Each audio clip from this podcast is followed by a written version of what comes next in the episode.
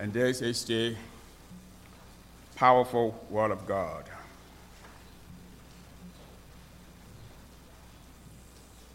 Now, about that time, Herod the king laid hands on some of who belonged to the church in order to mistreat them. And he had James, the brother of John, put to death with a sword. When he saw that it pleased the Jews, he proceeded to arrest Peter also. Now there was during the days of the unleavened bread. When he had seized him, he put him in prison, delivering him to four squads of soldiers to guard him, intending after the Passover to bring him out before the people. So Peter was kept in prison, but prayer for him was being made fervently by the church to God. On the very night when Herod was about to bring him forward, Peter was sleeping between two soldiers, bound with two chains, and guards in front of the door were watching over the prison. And behold, an angel of the Lord suddenly appeared, and the light shone in the cell. And he struck Peter's side and woke him up, saying, Get, get up quickly and the chains fell off his hands. And the angel said to him, Guard yourself and put on your sandals. And he did so. And, when he, and he said to him, Wrap your cloak around you and follow me. And he went out and continued to follow. And he did not know that what was being done by the angel was real, but thought he was seeing a vision. When they had passed the first and second guy, they came to the iron gate which leads into the city, which opened for them by itself. And they went out and went along one street. Immediately, the angel departed from him. When Peter came to himself, he said, Now I know for sure that the Lord has sent forth his angel and rescued me from the hand of Herod and from all that the Jew, Jewish people were expecting. And when he realized this, he went to the house of Mary, the mother of John, who was also called Mark, where many were gathered together and were praying. When he knocked at the gate of the, when he knocked at the door of the gate, a servant girl named Rhoda came to answer. When she recognized Peter's, Peter's voice because of her joy, she did not open the gate, but ran in and announced that Peter was standing in front of the gate. They said to her, You are out of your mind. But she kept insisting that it was so. They kept saying, It is his angel. But Peter continued knocking, and when they had opened the door, they saw him and were amazed. But motioning to them with his hand to, the, to be silent, he described to them how the Lord had led him out of the prison. And he said, Report these things to James and the brethren. Then he left and went to another place. Now, when day came, there was no small disturbance among the soldiers as to what could have become of Peter. When Herod I searched for him and had not found him. He examined the guards and ordered that they be led away to execution. Then he went down to Judea, to Caesarea, and was spending time there. Now he was very angry with the people of Tyre and Sidon. And with one accord they came to him, and having won over Blastus, the king's chamberlain, they were asking for peace because their country was fed by the king's country. On an appointed day, Herod, having put on his royal apparel, took his seat on the rostrum and began delivering an address to them. The people kept crying out, the voice of a God and that of a man. And immediately an angel of the Lord struck him because he did not give God the glory.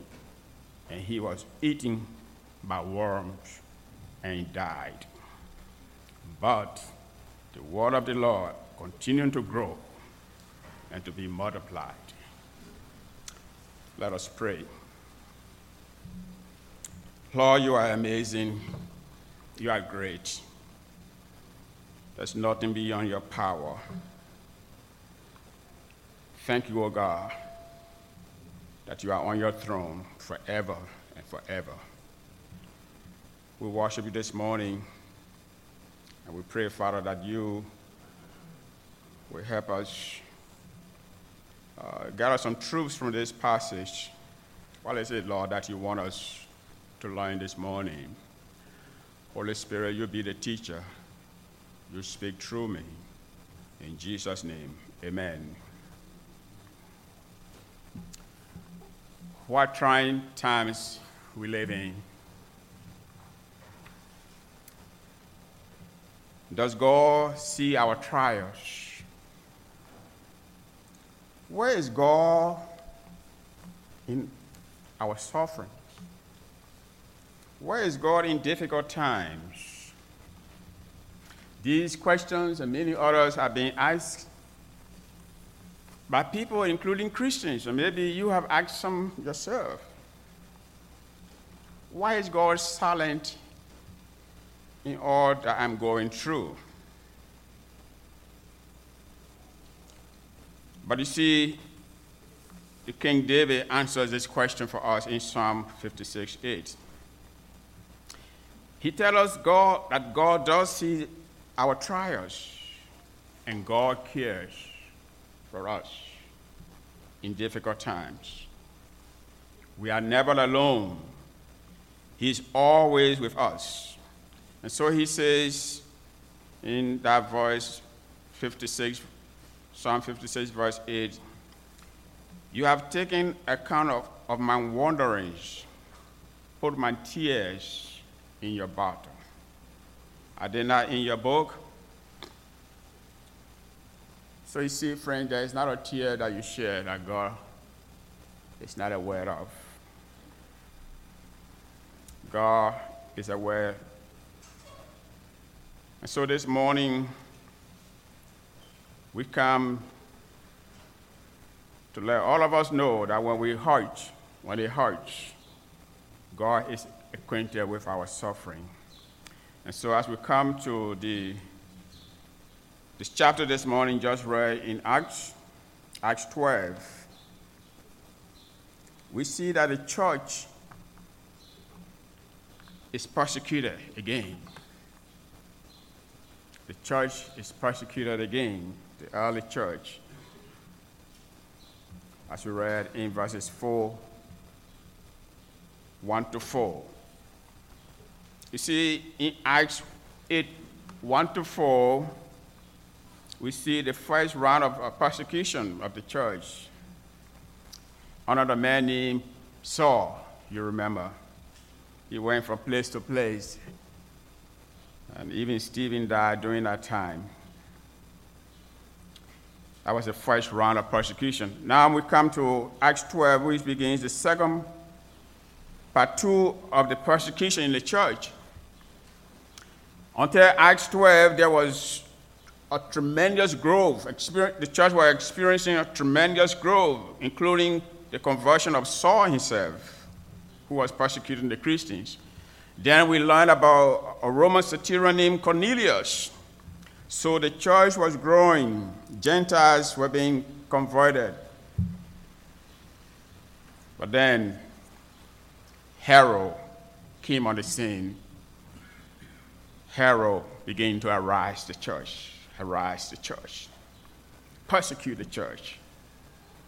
King Herod, who was the great grandson of Herod the Great, as you know, who was king at the, at the birth of Christ, began to arise the church, arise the church for, for political gains. His persecution of the church pleased the people. As he was persecuting the Christians, the, the, the Jews and the other were happy and it seemed that his political rating, rating went up. That's what politicians do. They will do whatever it takes if it will increase their approval rating. And so Herod was no exception. And in doing so, he killed James, the apostle James. In verse 2 of our text, he killed James, the brother of John. These two brothers were in the inner circle of Jesus. You remember, it was always Peter, James, and John. Peter, James, and John. And his, his, his death shocked the, the, the church because it was the first time in the circle, uh, I mean, the, the apostles, the disciples, one of them were killed. Up to this time, it was believed that they had a special divine protection.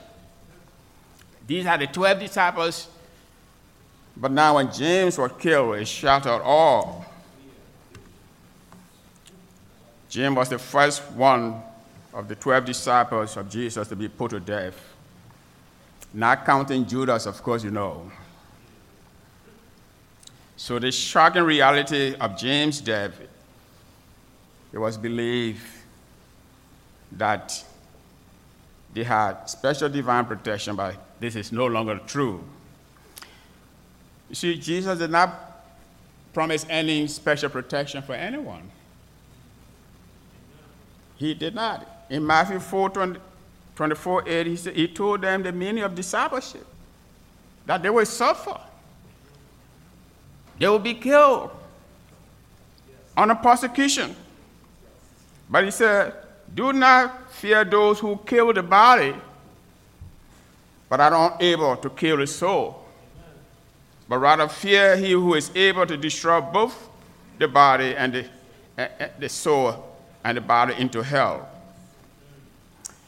At the, at the, at the execution of James, the, Eusebius, the, the, the, historian, said James was so calm in his, in his testimony, in his witness for Christ, and he witnessed to Jesus Christ as Lord that even the guy that was guarding him accepted Christ, believed and accepted Christ and he willingly offered himself to be executed with James.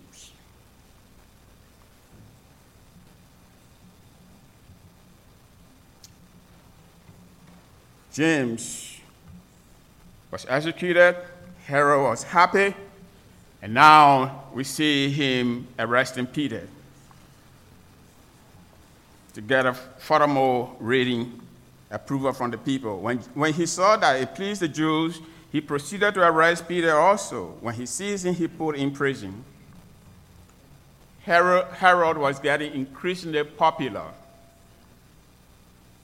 after he killed James, and therefore went and arrested Peter.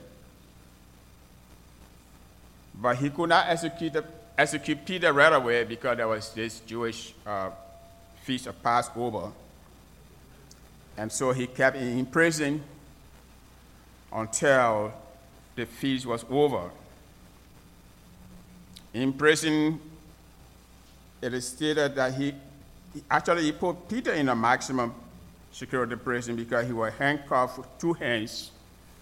And while the two disciples kept, other two disciples kept watch. Uh, no doubt this was a painful time for the church, friends because it was almost certain that Peter would be executed the next, the next morning. And the church was in a sorrowful mood. James is dead, and now Peter in prison, apparently awaiting execution.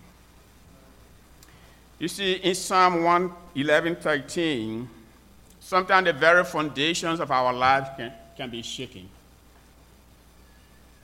In Psalm 113, David asked a question, interesting question. He asked, if the foundations, if the foundation of the righteous are shaking, if the foundation is shaking, what should the righteous do? When the enemy seems to squeeze us and corner us and there is no way to turn, and we cannot move. And it seems that He has overwhelmed us. What should we do?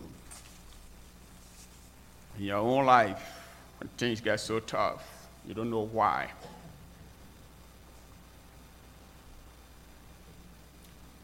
What can we do when the very foundation of your life is shaking? So the psalmist said, Look up, look up, look up, look above. The Lord is in his holy temple, he says. The Lord's throne is in heaven. His, eye beholds, his eyelids rest, test the sons of men. And that's what the church did. The church looked up in these trying times. They looked above to the throne of God. They looked to the Lord sitting on his throne. The church offered prayer to God. They offered prayer to God. Peter was in prison, but prayers were being offered on his behalf. Their prayer to God could not be hindered because there's not, nothing that will stop your prayer, my prayer, from reaching to God. Someone has said, no matter what the circumstances of our fa- friends and family who are far away from us, prayer is always an effective way to support them and be of support, be of help. The church offered prayer for Peter while he locked up in prison. But not only did they do so, they offered prayer fervently. They described the manner in which their prayer was being offered to God. They, they prayed fervently. So Peter was kept in prison, but prayer for him was being made fervent. The word, the word used here for fervently carries the idea of being truthful and honest in your prayer to God. It also carries the, the, the a medical term meaning to stretch your muscles to the limit. It was the same word Luke used in, in Luke 24 when he was talking about the agonizing prayer of Jesus in the, in the Garden of Gethsemane. They prayed honestly, they prayed fervently, they were stretched out before God for Peter. Amen. Do we pray fervent prayers? Do we pray honestly?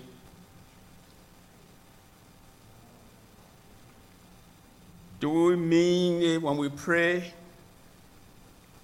One commentator observed that much of our prayer is powerless because it lacks honestness. Too often, we almost pray with the attitude of wanting God to care about things we really don't care about so much. But the church meant every word it said.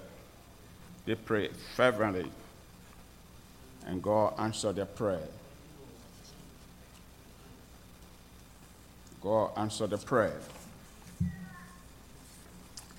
And Peter was rescued.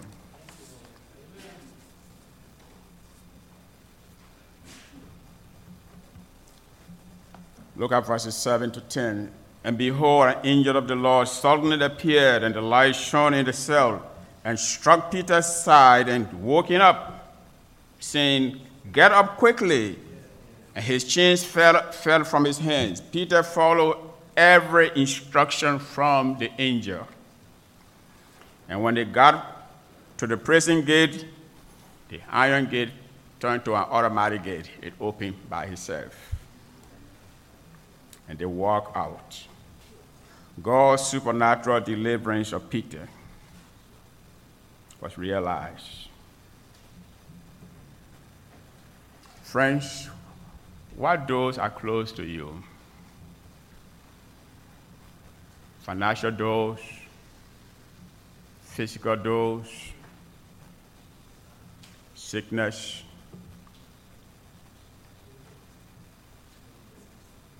career doors.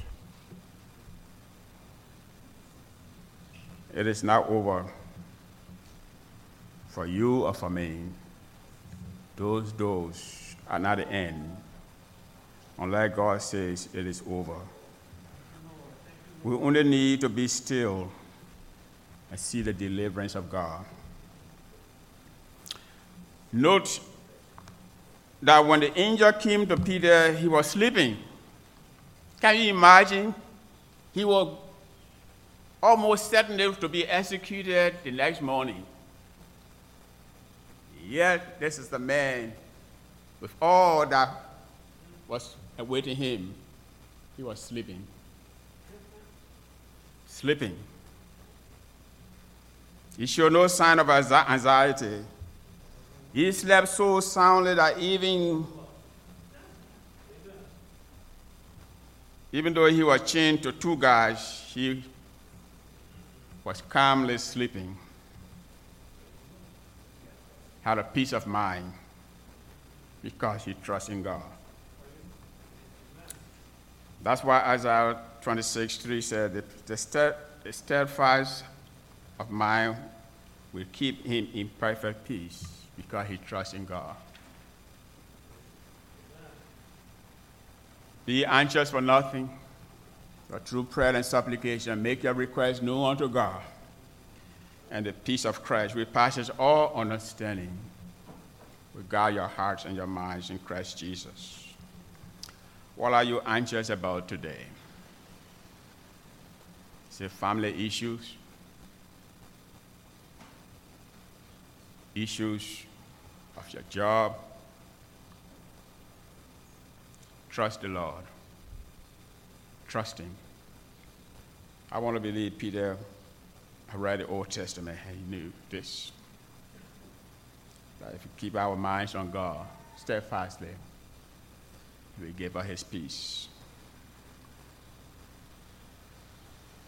When Peter was delivered from prison, he explained his miraculous deliverance to the church. When Peter came to himself and said, he said, Now I know for sure that the Lord has sent forth his angel and rescued me from the hand of Herod and from all that the Jewish people were expecting. And when he realized this, he went to the house of Mary, the mother of John, who was also called Mark, where many were gathered together and we're praying for him. And we're praying. When he knocked at the door, a slave girl named Rhoda came. When she recognized Peter's voice because of her joy, she did not open the gate, but ran and announced that Peter was standing in front of the gate. And they said to her, You are out of your mind. But she kept insisting that it was so. They said, it is his angel. But Peter continued knocking. What these guys doing? Man, open the door. Open the door. Peter continued knocking, and when they opened the door, they saw him and were amazed.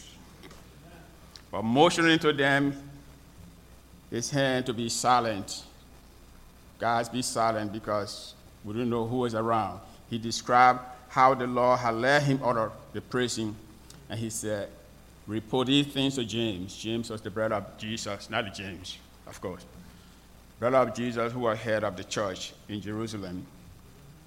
And reported things to, to, to, to James and the brothers. Then he left and went to another place. Peter came to himself, he realized that the Lord had delivered him and he went to this house where people were gathering praying. The Christian was praying, praying, yet they did not believe when their prayer was answered. The Christians did not believe their prayer would be so miraculously answered by God.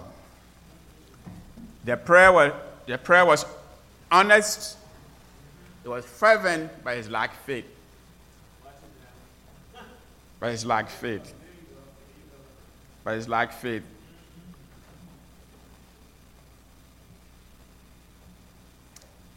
That faith was not strong. I don't know if that is telling of you and me. When we pray to God, do we really believe He will answer? Yeah, the people have been keeping watch, praying, praying. When God answered the prayer, they did not believe. But thank God, He's merciful. He honors even our little faith. Lord Jesus said, if you have faith like a mustard seed, directed from the heart to God, it will move mountains. Talking about deliverance, God is still in the business of delivering his people. John, John Paton was a missionary in the New Hebrides Island. One night, hostile natives ran surrounded the mission station, intent on burning out the Patons and killing them. Paton and his wife prayed, and they prayed during the night, a night of terror, a terror-filled night, that God would deliver them. And when daylight came, they were amazed to see their attackers leave. A year later, the chief, the chief of the tribe accepted Christ, was converted. Remembering what had happened, Paton asked the chief why he, what had happened, what, uh, what kept him from burning down the, their house that night and killing them. And the chief replied, in surprise, Who were those men with? Who were those men with you? Paton knew of no men present, but the chief said he was afraid to attack because he had seen hundreds and hundreds of big men in shining garments with drawn swords circling the house, the mission station. We can trust God for his protection. He delivered Peter. He delivered the Patons and He can deliver us from our trouble. The church prayed, and God sent an angel. But I have an interesting question this morning, friends. And I want to let you know that God is, He moves in a mysterious ways. If you ask me this morning, why did God allow James to die? and he rescued Peter, I would say, I don't know. These are two disciples of Jesus Christ. One died in the persecution. They used a sword, and when he had a sword, they cut off his neck. And yet another disciple released. God is sovereign. but his ways are righteous, are just. God, everything that God does is just, is right. All my little mind can say this morning, with all, all the theological uh, uh, uh, intricacies, I can say this morning it was time for God to call James home. How his work was done. And he had more work for Peter to do. That's all I can say. So as you look around you and you see things happening, God doing things in the lives of other people, and you say, but what about me? One time Jesus was going and his disciples asked them to follow, and he said, but what about this man? Is he going to follow you too? What is that to you? What is that to you? Let's trust God. Let's not compare ourselves. God has a unique plan for you, for me, and for each of us. He deals with us according to His will, according to His, his, his, his mind, His, his all sovereign rule.